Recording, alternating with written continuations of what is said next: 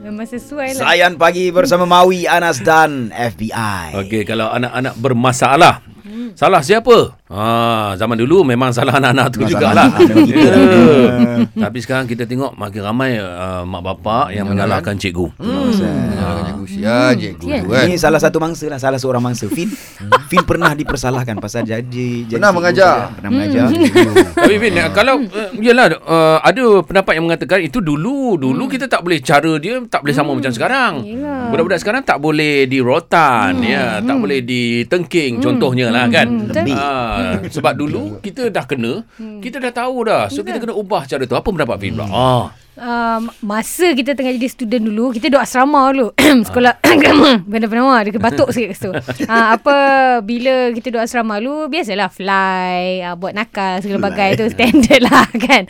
Um, bila kena denda, kena panggil depan perkhidmatan segala bagai tu, memang sakit hati lah dengan cikgu. Dan kita pun akan cakap dengan mak bapak. Tapi bila cakap mak bapak, kita kena hayun lagi sekali kan. Hayun two point oh. Yes. Uh, jadi uh, apa macam um, of course, ketika menjadi anak, ketika menjadi orang yang nakal tu, kita akan bencilah the authority. Itu sifat hmm, biasalah.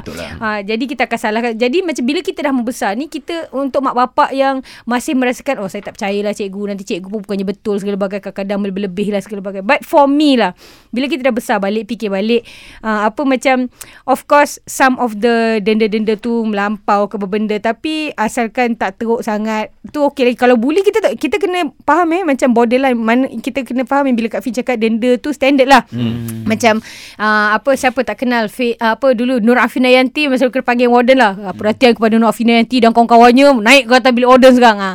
Denda kita selalu kena kena basuh jamban, oh. kena uh, apa kadang-kadang kena rotan, kena ketuk-ketuk hampir depan semua orang. Itu ah. standard lah. Tapi nak cakap eh uh, warden yang dulu tu yang kita kata kejam tu, uh, warden ni lah juga uh, baru je invite kita jadi alumni untuk bagi ucapan ah, kat sekolah. Yeah, you know ah uh, so untuk parents di luar sana, kadang kadang-kadang kan dia macam ni.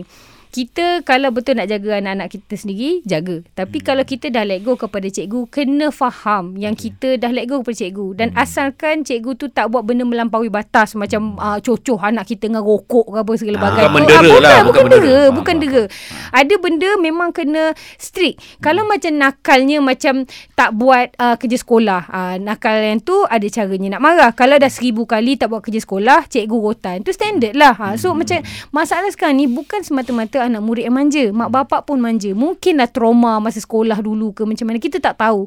Uh, so, ada certain parents sampai merasakan, ah, tak nak lah. So, biar aku je lah mengajar sendiri. Ah, ah, okay yes. kan? Ah. Nak homeschool segala bagai. Ah. I had that idea once jugalah nak homeschool. Tapi bukan sebab tak suka cikgu, bukan. Okay. Tapi I fear for my children. Sebab I know kawan-kawan adalah uh, apa orang kata pengaruh paling besar kepada hmm. anak-anak. So hmm. macam kalau kita kat rumah, anak kita screen time cuma dua jam. Hmm. Nanti kawan-kawan cerita, eh kau tak tengok ke ni? Aku kenapa mak kau gitu tu? Sebab kita masa sekolah pun ada pressure tu. Bila yeah, kawan-kawan yeah. cakap, oh mak aku boleh buat gini, kenapa mak kau tak boleh? Betul. So kita akan bandingkan mak bapak kan. Bertahun jugalah pujuk suami cakap, tak naklah sekolah ke anak, biarlah kita homeschool. Saya pun dulu cikgu, saya lecturer, saya boleh. Lepas tu suami cakap, awak boleh ajar semua benda. Cakap, tak boleh, kita carilah orang yang boleh ajar. Tapi dia kata benda yang tak ada adalah that social skill. Okay. Dia okay. macam okay. suami uh, suami Fynn tanya, kenapa sebenarnya one hundred percent reason kenapa tak nak anak tu pergi sekolah proper. Hmm. Dia cakap kita takut sebab my trauma was bullied at school. Aha. So kita tahu kawan-kawan macam mana akan buat apa. Lepas tu dia cakap that was your friend. Yeah, yeah. Okay, so macam kalau pun nak kena bully, then kita kena cari jalan untuk bagi dia faham how to handle it. Look mm. at you now. Macam mm. I cannot protect my daughter. Mm. Ah, macam at the end of the day, kita pun kena bagi anak kita merasa susah senang hidup ni. Ah, asal tapi kita kena ajar juga jati diri yang mm. macam ada benda kau boleh tolerate, ada benda tidak. Kalau tak nak kena, dia macam ni lah, bawa kereta. Kalau kau tak nak kena saman laju, jangan bawa oh, laju. It, no, kalau kalau dah bawa laju, lepas tu kau kena saman, kau tak boleh nak salahkan saman. Sebab mm. kalau kau tak bawa laju, kau mm. takkan kena saman. Yeah. Ah, ah, gitu kaedahnya. Ah, ah. Oh, mana lebih kepada social skill lah, macam apa yang Fynn cakap tadi mm. kan.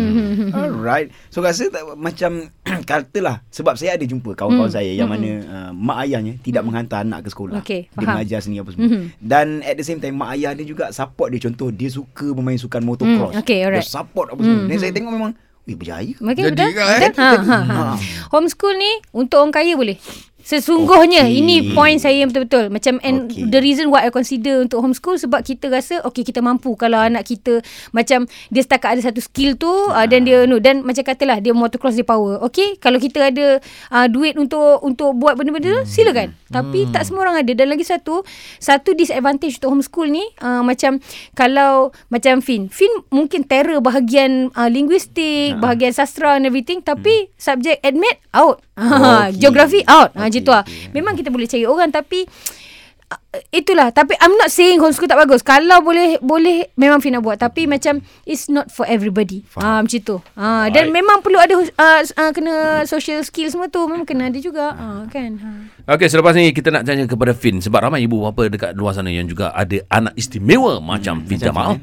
Okay, macam mana cara merancang dan mendidik anak-anak istimewa ini? Alright. Yeah. Terus stream Zayan, destinasi nasyid anda.